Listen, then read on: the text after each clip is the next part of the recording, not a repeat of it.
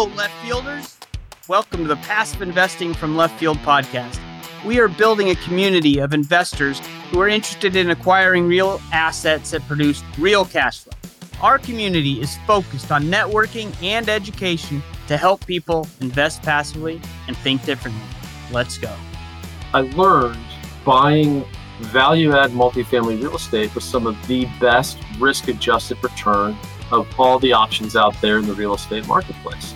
Simply because it's a roof over somebody's head, there's always demand for it. You can get the best debt in, available in the markets, which takes a lot of risk off the table. And I learned about forced appreciation and economies of scale and thought, well, why would you want to buy small assets when bigger ones, more zeros, make more sense? Very excited to have Travis Smith, founder and CEO of TribeVest, which is an online platform that facilitates small group investing. Travis formed his first tribe with his brothers to try to grow their wealth through alternative investments. Helping others invest together became a passion of Travis's, and TribeVest was born. And now he has hundreds of tribes investing millions of dollars into all types of assets and businesses. Travis, can you share some of the ways TribeVest uh, helps build wealth for passive investors? I go back to when my brothers and I were first thinking about forming our, our first investment tribe. Prior to that, we invested in our 401ks, and that's all we knew. But everybody we knew that was wealthy was invested in real estate or owned a business. And by us coming together to form an investor tribe, pulling our capital, put us in a position to invest in real estate, to start a business. TribeVest gives people the ability to come together and do more than they would or could on their own. Can you tell us how listeners can get in touch with you? Absolutely. They can come to tribevest.com. I love the origins of how TribeVest started with you and your brothers. Thanks for that, Travis. If you want to learn more about TribeVest, visit them at www.tribevest.com slash partners slash LF and get your first $50 deposited in your tribe's bank account. You are listening to the Passive Investing from Left Field podcast, powered by TribeVest. The mission of Left Field Investors is to build a community of like minded individuals interested in creating financial freedom through passively investing in real assets that generate real cash flow. In this podcast, Jim Pfeifer will interview passive investors, syndicators, and others who will share their journey with a focus on helping the passive real estate investor learn and become part of the left field community.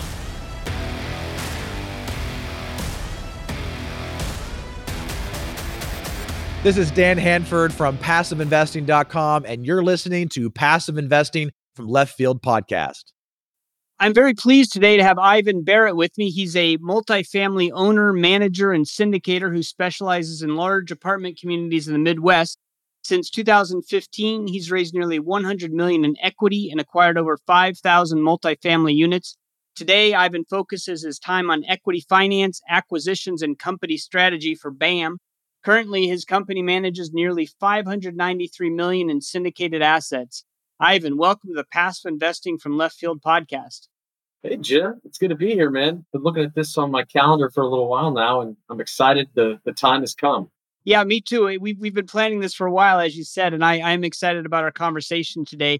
And I would like to start that conversation, as we always do at uh, the Passive Investing from Left Field podcast, with kind of your journey. How'd you get into real estate? How'd you get into syndication? How'd you get to where you are today? Well, first, I'm gonna I'm gonna have to get on my team. They've got to update our bio once again as we've uh, eclipsed 150 million in equity that we've deployed successfully into real estate deals. Four time on the Inc. 5000 list now.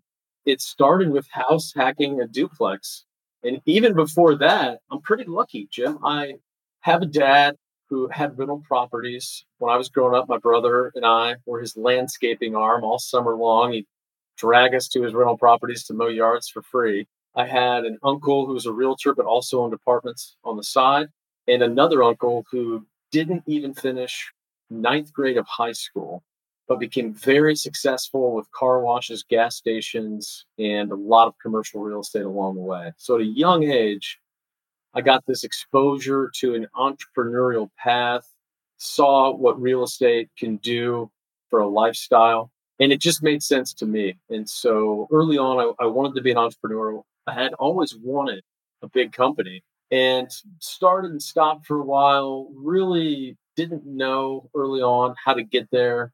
Finally, though, after working for a mentor for about eight years and having a front row seat to the GFC, the, the great financial crash, and seeing all the, the uh, issues that can happen in a down market, which of course ended up being a, a fantastic lesson in my late 20s. One of the best gifts uh, of my career was having a front row seat to that market but through that, I decided after modeling some other companies that my path to growing a big company one day would start in management. So I, I started my own management company in my spare bedroom in 2010 called Barratt Asset Management. Today we're the we're the BAM companies. And I, I grew it one freaking unit at a time, man. I was buying a few deals on my own, some little multifamily deals with hard money. Then I started taking on a few investors uh, to buy some some slightly bigger deals.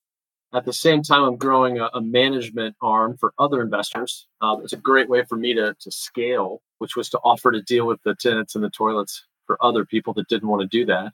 And I started just growing and going up the ladder and getting some larger deals. My first big apartment deal was six. Then from there, I went to 35 units with uh, just one investor. Bought another 30 unit. Then I bought a 15.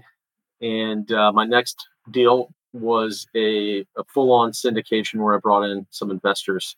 Again, at the same time, growing third party management services for other clients and really making mis- every mistake under the book in, in managing property, but not making the same one twice too often.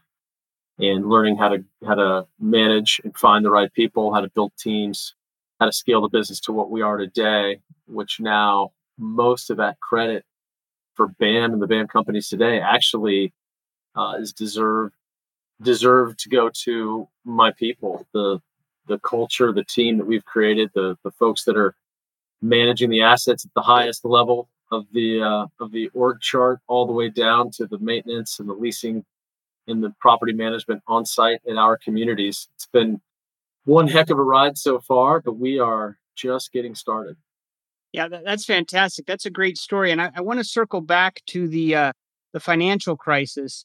You said you yeah. learned you had a row seat, right? So you, you learned all kinds of all kinds of things. Can you tell me a couple of those things that you learned during that crisis? And then looking forward, do you see maybe not that exact same thing happening again, but with the assets all inflating in price, do you see something coming? And if so, what? Or do you think we can just kind of keep on going? So I guess that's a couple of questions all wrapped into one there for you. Well, we could spend a whole podcast on those questions, couldn't we, Jim? But I'll, I'll do my best Absolutely. to keep to keep it short and sweet. What I learned firsthand was that most real estate ventures are more speculative in nature, right? I was on a development team. We were acquiring land, getting it entitled, developing the land, working with builders to build on that land, right? And then hopefully selling it for a profit at the end. And in most deals or most business plans, speculation is a big part of it. At the same time, when you know when all this stuff started crashing and values were were plummeting and equity was basically being vaporized, I saw multifamily firms with in-house management teams getting bigger and stronger, and they were also able to ride through on on the assets they had because people still needed a place to rent. Hotels, restaurants, retail, speculative development was was um, for all intent and purposes in a bloodbath, right? Multifamily sort of got through it in a large part because, in large part, because of the debt that you can get on multifamily. They had long-term fixed rate debt attached to those to those properties. So what you saw in the in the GFC, a lot of developers and property investors were getting calls from their banks saying, "Hey, uh, we're calling your loan." What do you mean? I've been making the payments, I'm cash flowing. Why are you calling my loan? Well, we're just not in the business of loaning on those assets. Well, I can't refinance it with somebody else, Mr. Banker, because no one is, is loaning on real estate right now, right? And if I sell it, everybody else on the blocks for sale, I'm going to take this huge hit. And all of a sudden, we've got this, this massive real estate correction, uh, except really in multifamily. Multifamily had some softness because tenants who couldn't qualify for an apartment could go right across the street and get a, a ninja loan and buy a house. I'll remember those days. That's not coming back anytime soon. Uh, as far as what's going on right now, Well, let me let me back up. So that really led me to just strengthen my investment thesis and really crystallize it around multifamily, buying existing assets, improving the the value of those assets with a new management team, new capital to make improvements, those sorts of things. I learned and saw that in, in my humble opinion, buying value add multifamily real estate was some of the best risk adjusted return of all the options out there in the real estate marketplace. Simply because it's a roof over somebody's head there's there's always demand for it. You can get the best debt in, available in the markets which takes a lot of risk off the table and some some other factors like that that really drew me towards apartments and i learned about forced appreciation and economies of scale and thought well, why would you want to buy small assets when bigger ones more zeros make more sense and that was the beginning with the end in mind and starting small and learning and failing small that helped me get to where we're at today. As far as looking out on the horizon, I mean, nobody's got a crystal ball. These things typically end in some sort of correction. Asset inflation could go on though for a while as the world is awash in capital. There's a lot of money searching for yield, a lot of capital out there looking for a safe harbor in desperate search of yield. I think people often misjudge how long these things can run for. My bet is we're going to see lower interest rates for, for the for, foreseeable future. Assets such as multifamily and other financial assets will be in high demand for a while. Who knows for sure? Which is why, as an investor, I think it's very important to hedge your bets. So we we look at assets where we've got a high debt coverage ratio. We look at assets in markets with good school districts, diverse employment, and we get the sort of debt on our properties that give us that downside protection in the event that assets would fall in price. Multifamily is one of the best. Again, I didn't say it earlier, but another great advantage of multifamily is you can hold on to it longer because of that long-term debt, right? I don't I don't have to necessarily sell it in a short period of time. If if four years from now we're ready to sell, I think let's see our second fund, in its 2008 2.0, I don't have to sell those assets the way we're set up, right? We can hold them and wait for the market to cycle through that downturn. So instead of being forced to sell into a bad market, we're buying additional assets. And all those things together for me make me wonder why I, at least for me, why I would do anything else than, than what I'm doing. I'm, I'm hyper focused on my model as an active operator and fund manager. Can you talk a little bit more about the the debt issue because that was one of the big problems in 2007, 2008. Now we're seeing a lot of bridge lending that, you know, I think people are hopeful that when those loans come due, they can refinance into more standard debt positions. And then you also mentioned the high debt service coverage ratio. So can you just for all of our listeners, can you explain what you mean by that and then talk a little bit about the debt you're seeing in this market and and how you're structuring it on your deals to avoid the problems that we we had, you know, over a decade ago? Yeah, I'm glad you brought that back up because I didn't get to it, right? You asked me a whole mouthful of question there. Sorry about that. I like to ask all my questions at once. That's right.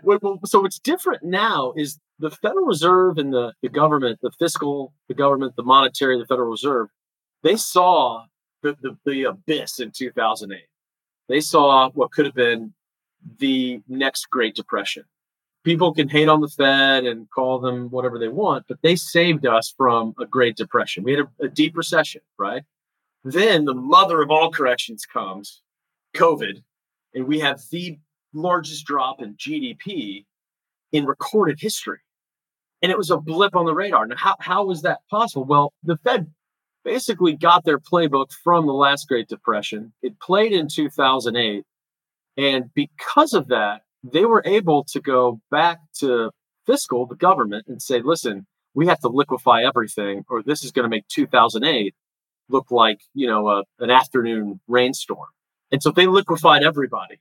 They put a lot of money in the market. They short up the banks. So the hotel guy, you know, the hotel operator didn't get that call from his bank saying, hey, I'm calling your hotel loan. And all of a sudden, LoopNet's full of, of hotels that are for sale for 40 cents on the dollar because they can't finance them. So the Fed figured this out, and, and this is their new their new playbook, their new modus operandi for now, is to keep these markets liquefied because they would rather inflate and slowly destroy the dollar over time or debase the currency than see deflation take hold, which is what happened in 29, and which is what's still happening to a great extent now in most parts of the economy, thanks to technology. Cathie Wood's a great person to listen to. She's got a great thesis on the, the deflationary forces out there that are that are sort of a governor on on the growth of the economy. Bridge debt, I, I hear guys talking all the time, you know, bridge debt's bad, bridge debt's bad. Bridge debt is a tool. I personally love bridge debt because I can get it direct from a NASDAQ traded that only loans to me because I go to them for permanent loans. Whereas most bridge debt borrowers are going to an intermediary or a broker, they're paying more for their bridge debt. And then that guy's going to my bank and saying, Hey, can I have a, a warehouse line to loan these guys money? So I don't want to paint bridge debt as too broad of a brushstroke. It depends on who you're getting it from and, and the, um, the covenants that bridge debt. It's a very good tool if used properly, but as you alluded to, if used improperly, it's it can be extremely destructive. Definitely plenty of bridge lenders out there their strategy, Jim, as you well know, is, is loan to own. They want to loan you that money and they'd love to see you fail and come in and take that asset. Your your LPs, their money goes poof, and the uh, the lender takes the asset. That's opportunistic real estate. The debt coverage that we could borrow at is anywhere from 125 to say 135. And for, for your audience, it's basically your NOI is covering how much of your debt payment. So we, we like to come in with with an NOI that's more like one and a half, 1.6, 1.7 times what our debt payment is coming in. So typically we're using a little bit lower leverage. We're raising more equity in the beginning to lower that leverage and have a higher debt coverage so that things like um, like our occupancy break even would be say in the high 50s low 60s that's part of a risk management tool.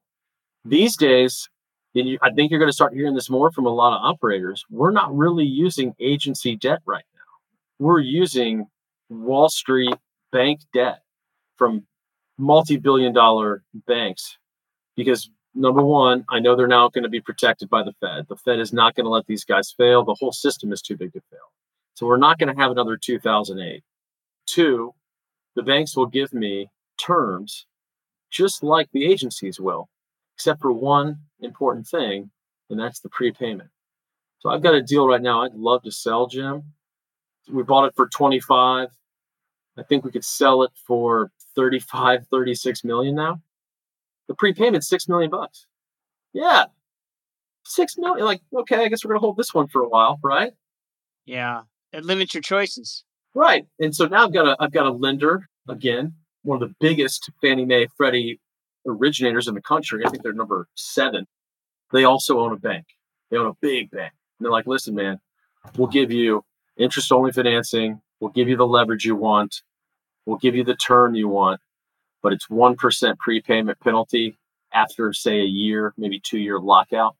And then, and then it's really flexible. So that allows us to manage the risk on the debt, but also as we execute our business plan, whether we execute it quicker than we thought, five years right on time, or it takes a little bit longer, something happens and we want to hold and not sell. In any of those scenarios, we could refinance or sell that asset, which is typically our plan, is to uh, to exit the asset and then go find a new opportunity. We're able to do all those things and not be constrained by a debt vehicle that we're locked into. I'm a passive investor. Most of our network are passive investors when we are talking to a syndicator or trying to analyze a deal, how do we figure out if you have the good debt, the bad debt, if you have the bridge lending deal that is is the good kind, or if you have the one that's you know has someone predatory that's trying to take your deal? How do we figure that out when we're trying to analyze a deal or a sponsor?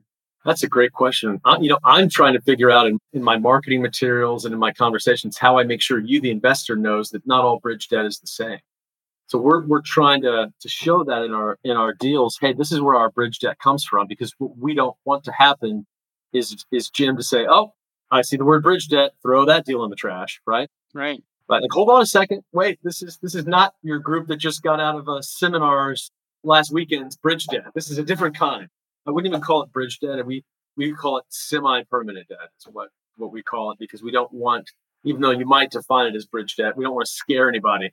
You, you've got this spectrum. It's like, yeah. So so from the passive side, I would say just digging deep, right? Asking those questions, getting the the investor relations team or the sponsor on the phone and saying, "Tell me more about your debt. Why do you why do you like the debt you're using? What's your strategy behind your your debt?" It's the same thing with leverage.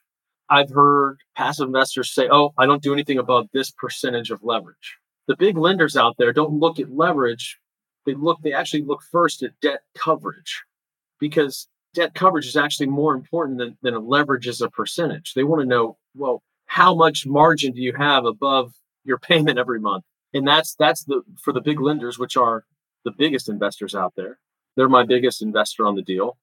That's how they look at it. So maybe my short answer, Jim, is is learn to look at it like the big boys. I should have asked you this earlier, and I've, I've gotten some feedback on the podcast that sometimes we use terms that people don't understand.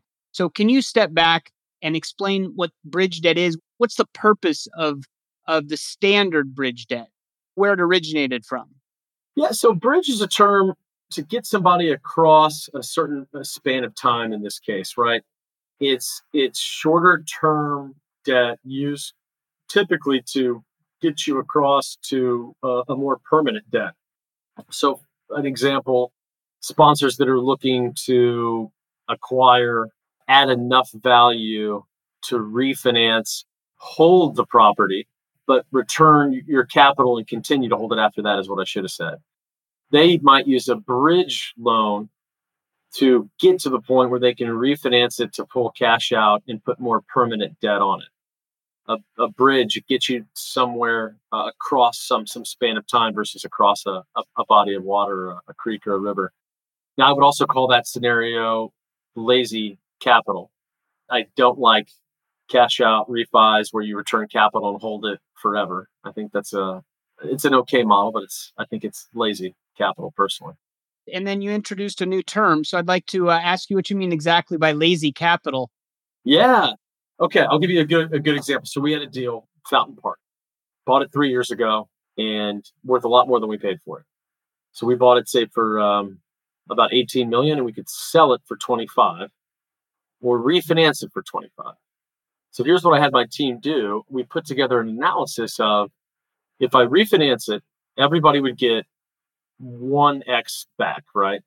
For this example, they get their money back, but they still own the deal and still make distributions let me reverse this. If I sell it, they make 2.3x, okay? About a 32 or 34% IRR in, in three years. 2.3x.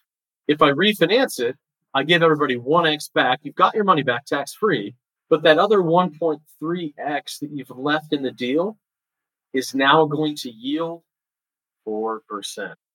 because of the new leverage on the property. Jim, would you rather have 2.3 extra money to go back out there and invest in a new deal that hopefully will get an IRR of 15 or 20 or 25 or 30? Or do you want to leave your money in a deal that's making 4%?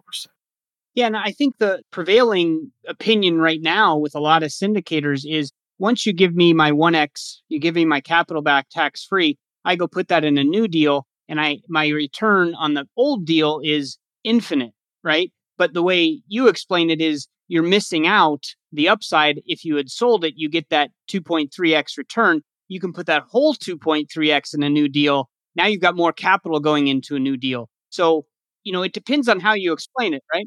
You nailed it. Yeah. So what I like doing is I do the math. It's called it's a simple return on equity calculation. I'm no longer looking at cash on cash. I'm looking at how much equity do I have sitting here? And when I when I say equity, I mean if I sold it today and I walked out of the closing table, how big's the check after all the expenses and everything else, right? And I look at that and say, how much cash flow am I getting against that check I could have? And for my capital, I want to be making at least a 15% annualized return because I want to grow my capital. Yeah. So if, if so if it's sitting in a real estate deal and it's only yielding, you know, four or five percent, it's just not working hard enough for me. So for me, as an operator, I wanted to say, okay, investors, we're going to sell this deal, we're going to harvest, right? Now's the time to harvest.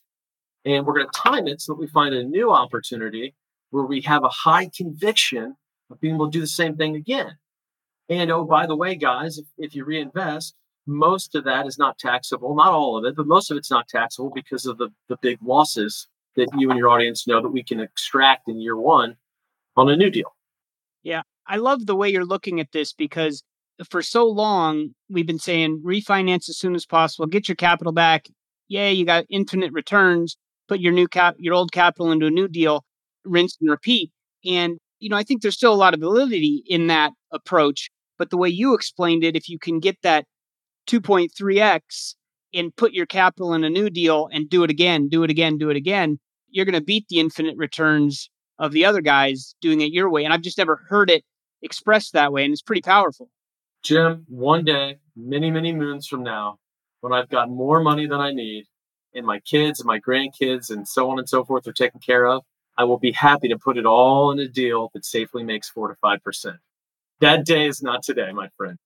Well, that's another good point because there are people who are already in that position that'll take the easy four to five percent because that's all they need. And there's other people that are in the growth area where you want to build your wealth so you can you can get to the easy part later, right? So I think I think each strategy is for a different person. We're paying 10 for that right now. Some other investor groups wouldn't not wouldn't, but I I didn't have a platform like this with you to get on podcast and do the math, but I'd love to now. You know, part of our fund, we're paying 10% paid monthly and getting some huge checks from very smart investors that love that. It's only 30% of our equity the other 70% is standard syndication. You get a seven pref. It's mostly loaded on the back end, you know, 15, 20% target returns or more. But now we've got this 30% of the equity that gets a 10% coupon starting day one. And that's for those investors that are looking for, for yield that have already made their capital. And we're getting some big checks in that format. And that doesn't have the upside, right? That's just 10% no upside. 10%. Now, the, the, the other guys might get, say, 3% the first year. They're waiting for the big pop when we sell it.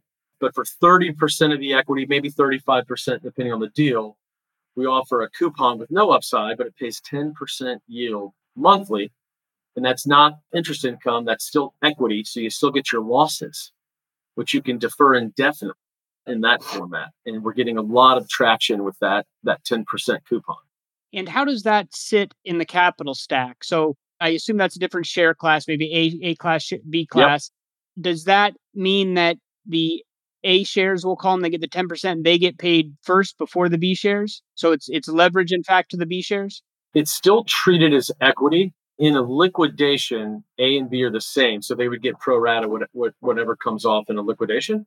But the first 10% coming out of the deal is paid to those 30%, the 30% of the equity, A shares. And the B shares are saying, hey, I'm going to give up my cash flow today for a bigger upside down the road because now I've got fewer B shares waiting for the upside, right? I've separated cash flow and capital gains. And a lot of people are blending some of both it's not leverage in the way that debt works, but it does juice the returns for the Bs because there's less B shares waiting for the upside. And I've got this this percentage of folks that have already made their money. They're just looking for safe yield.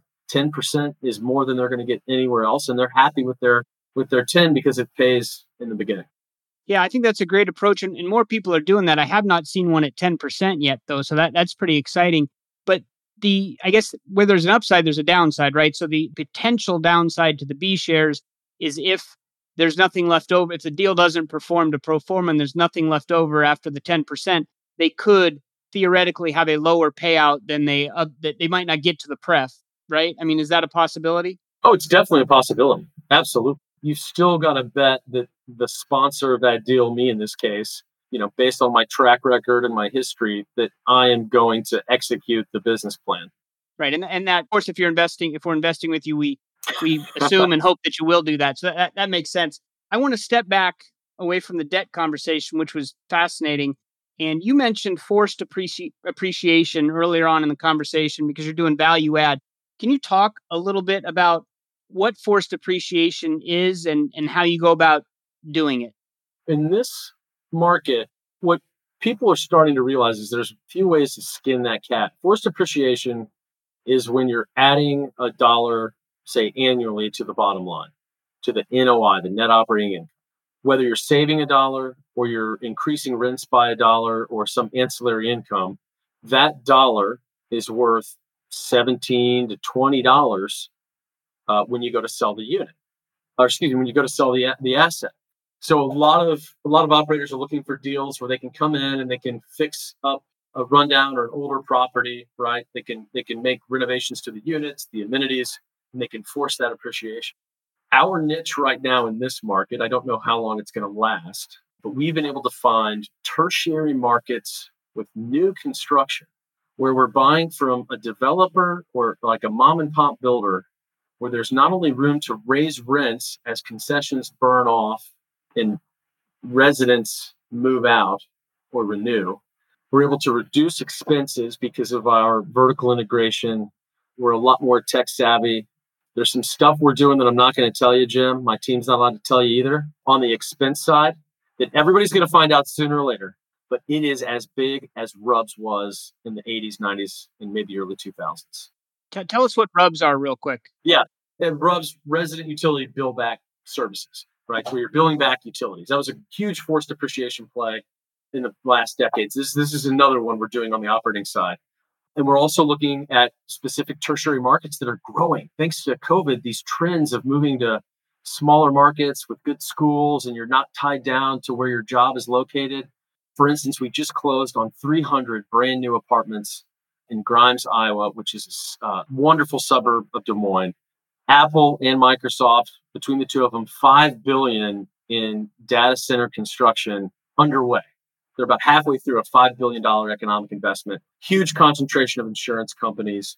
This little suburb has 28% projected white collar population job growth over the next five years. You think I'm going to be able to raise rents there? And what I'm buying now, thanks to the supply chain and labor issues, is still below replacement costs. So it's going to be harder for new competition to come in. Um, and so we're finding these deals, again, where these three things I told you about saving money, still able to raise rents, and in markets that are growing, those three things are still getting me that 200 to $250 rent bump, right? Which you already know is all I need for my model to at least hit its minimum return objectives. And we're not having to renovate.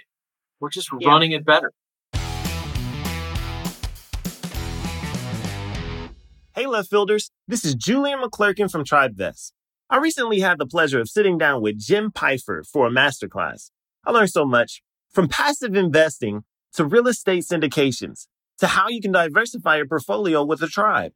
I also learned how this form of passive investing was only available to the wealthy. Until recently, if I learned a lot, you will too. Go to leftfieldinvestors.com and check out the masterclass button at the top, or look up TribeVest on YouTube. I'll see you there. You know, everyone's buying in Dallas, Phoenix, and Atlanta, and you're doing the the tour through the Big Ten, right? You're you're in Iowa and and Indiana and, and all those other places. So is that your strategy? Is it more of a post COVID thing, or were you already into the into the kind of Big Ten college town idea? I love the Midwest story. I think the the Midwest is slowly coming or, or decoupling from its Rust Belt moniker. You've got these, you've got advanced manufacturing, logistics, financial services, some really great places to live. Indianapolis, Des Moines. They're relatively smaller cities but their, their, their growth curve is just coming up a little bit. And it's the tortoise versus the hare approach. They don't boom, but they don't bust. They're often looked over by some of these institutional capital that are chasing the hot markets. So yeah, people want to go buy in Texas and buy on a, you know, a three cap or even sub three cap in hope that they can hit their investment returns. That's that's fine. I'm the, the Midwest value investor finding much better yields. And you know, the rents aren't all that much lower where I'm going than, than where these guys are buying. Yeah. Talk about the the fund model. Why a fund model? Why not individual assets? I know you've been doing funds for a while.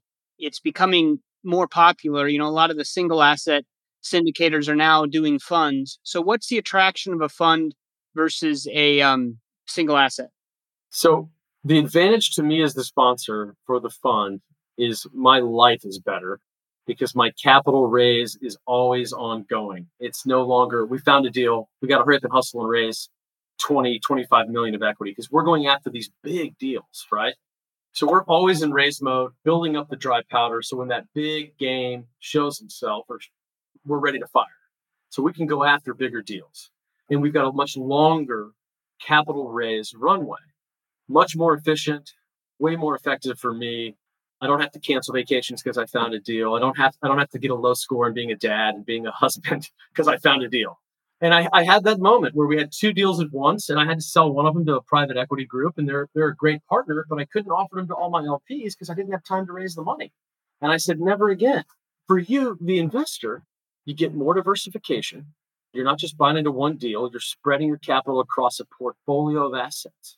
You no longer have to worry is this Ivan's next home run or is it the next deal he hasn't told me about? You're participating in all of them. We don't cherry pick. If they fit the fund mandate, they go in the fund you're getting downside protection and, and diversification.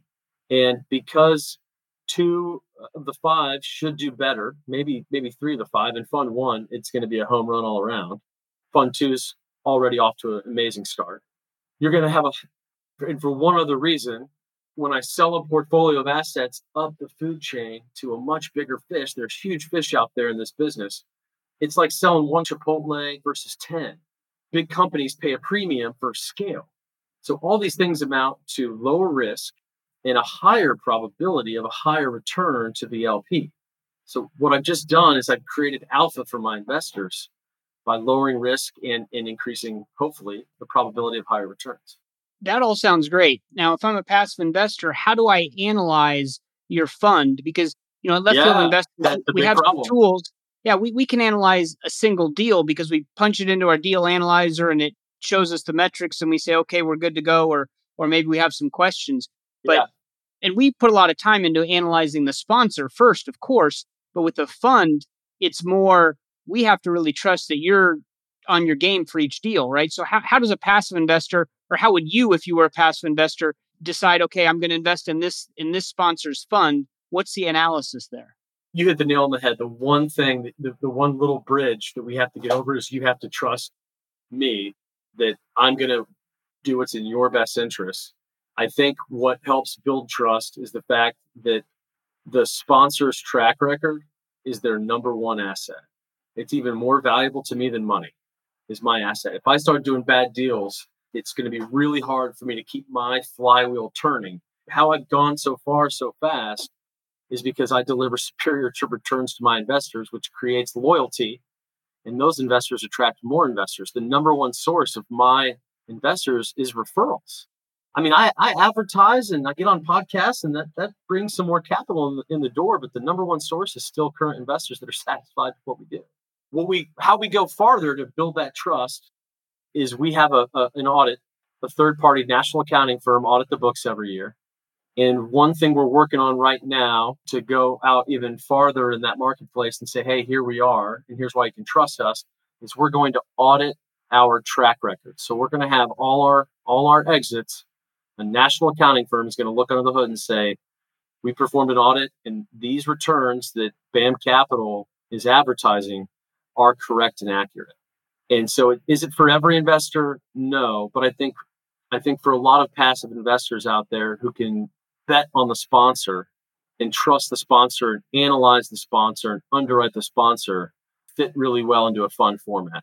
If the investors got to look at every deal and they want to see all the data and ask me 100 questions about the deal, then I'm just not the right fit anymore. Yeah, and I think it's important to recognize that and, and be upfront about that. But what you said about the referrals is exactly what we've been talking about at Left Field Investors yeah. is that there's nothing more important than finding a community or a network that can point you to syndicators that we know, like, and trust, right?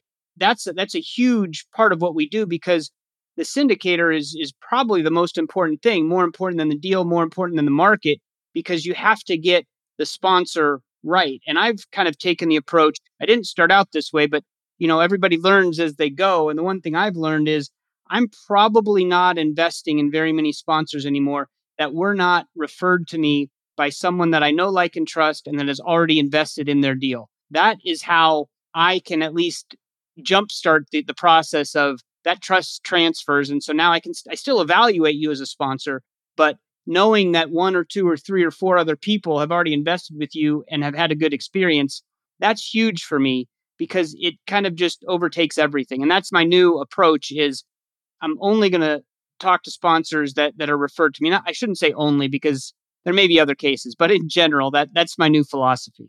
I personally think that's a great strategy, and I think great sponsors work really hard at having a, a large community of LPs that say, "Yeah, you know, they're they're doing what they say they're going to do. When they've got bad news, they deliver it right away, right? They're clear, they're transparent. If I have something, a question, I get a response quickly. You know, they're looking for feedback to make themselves better. I got a guy on the phone right now. His job is to make 10 investor calls a day and say, hey, how are we doing on a scale of one to 10? And if they don't say 10, okay, what would make us a 10? And that's his job right now. And there's a lot of great sponsors out there that are doing that because we know that if we treat our investors right, it's good to great. It's right behind me. I know your your audience can't see it, but as we're talking, yeah.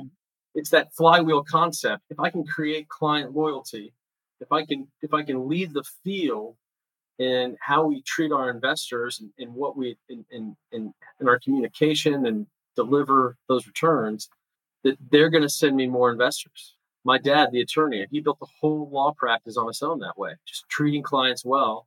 What do you know? You get more clients. It's um, it's not rocket science. It just it takes a while, but once you have that momentum, it's almost an unstoppable force. And that's why great sponsors protect their track record because once you get it going, it can be so powerful. But, you know, it's the old saying you can wreck that thing in five minutes by doing an obviously bad deal just because you're um, you're wanting to do deals.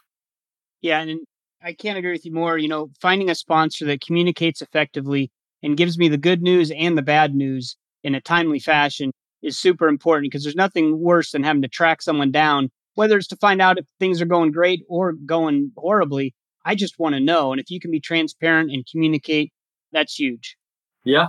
Yeah. My that 60 unit deal I told you about, my first syndication, so many things went wrong on that deal. And you know, my investors would give me the opportunity, hey, it, the market's not working. You can't raise rents like you thought you could. Like, what's going on? It's like, no, this is our fault. It's my management team we're dealing with it. We got a new plan. Here's what we're doing to to fix it. And being being transparent about that is why those investors are still with me today.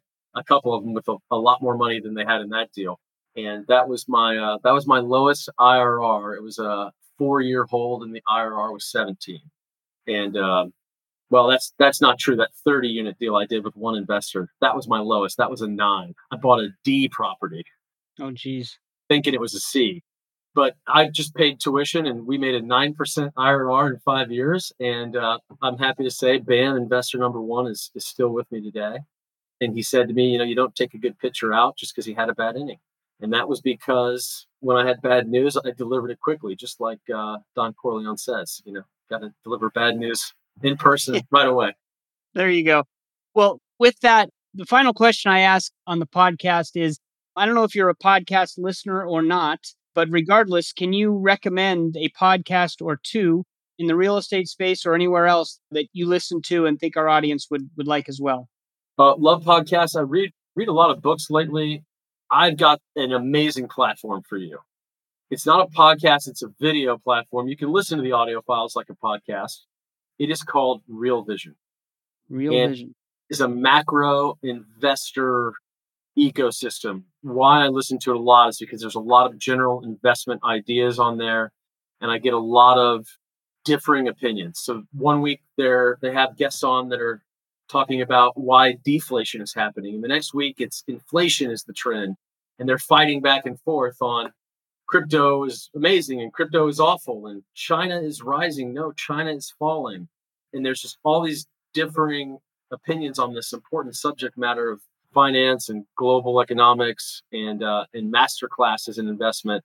If you want to feed your brain on how to be a, a better investor, I think it's a great platform. It's not cheap. They do put out some free content. I think it's worth its weight. Excellent. I'll definitely put that in the show notes. And then if listeners want to get in touch with you, what's the best way to do that? Um, pretty easy to find. BAMCAP Group, Ivan Barratt, B A R R A T T. If you Google me, you'll find me. And uh, phone number still works as well 317 762 2625. 317 762 2625. Perfect. I will put that all in the show notes. And thank you very much. This has been a fascinating conversation. I hope we can do it again sometime soon. Absolutely. Anytime. It's my pleasure, Jim. Thanks, Ivan.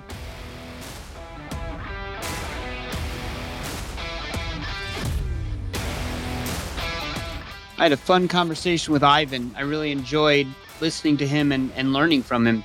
You know, he talks about debt structure and bridge debt, and we've had a few guests that have talked about that, and he had a he had a different take, I think, than some. In that bridge debt is fine if it's structured properly, and it can be horrible if it's not. And so part of the uh, you have to find sponsors who evaluate that and communicate that to you because as an LP, a limited partner, or the investor, you might not always have all the details and all the information. So you are relying on the sponsor. And it's critical to know that bridge debt does not equal bad, but it also doesn't equal good, right? You have to analyze it and figure out is this the good kind of bridge debt that I can refinance out of or I have options with?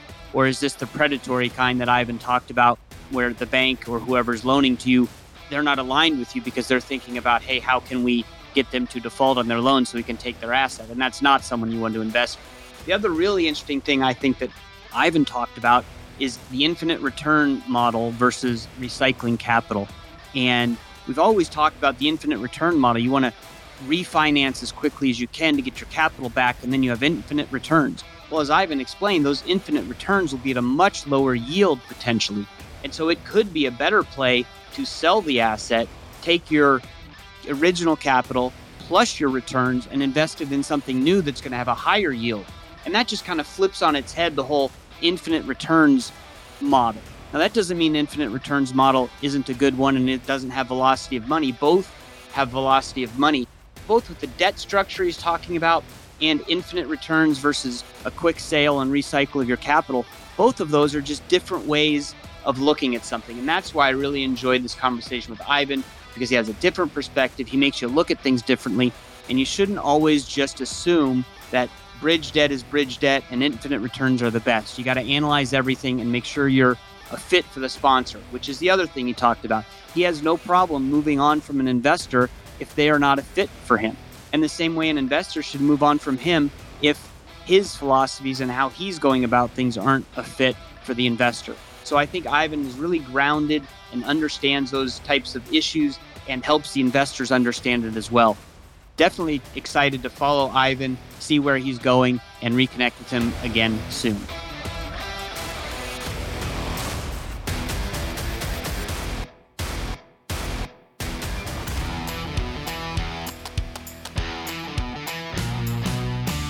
Thanks for hanging out in left field with us today. If you're interested in becoming a left fielder, you can find us on the World Wide Web at www.leftfieldinvestors.com or you can send me an email, jim at leftfieldinvestors.com.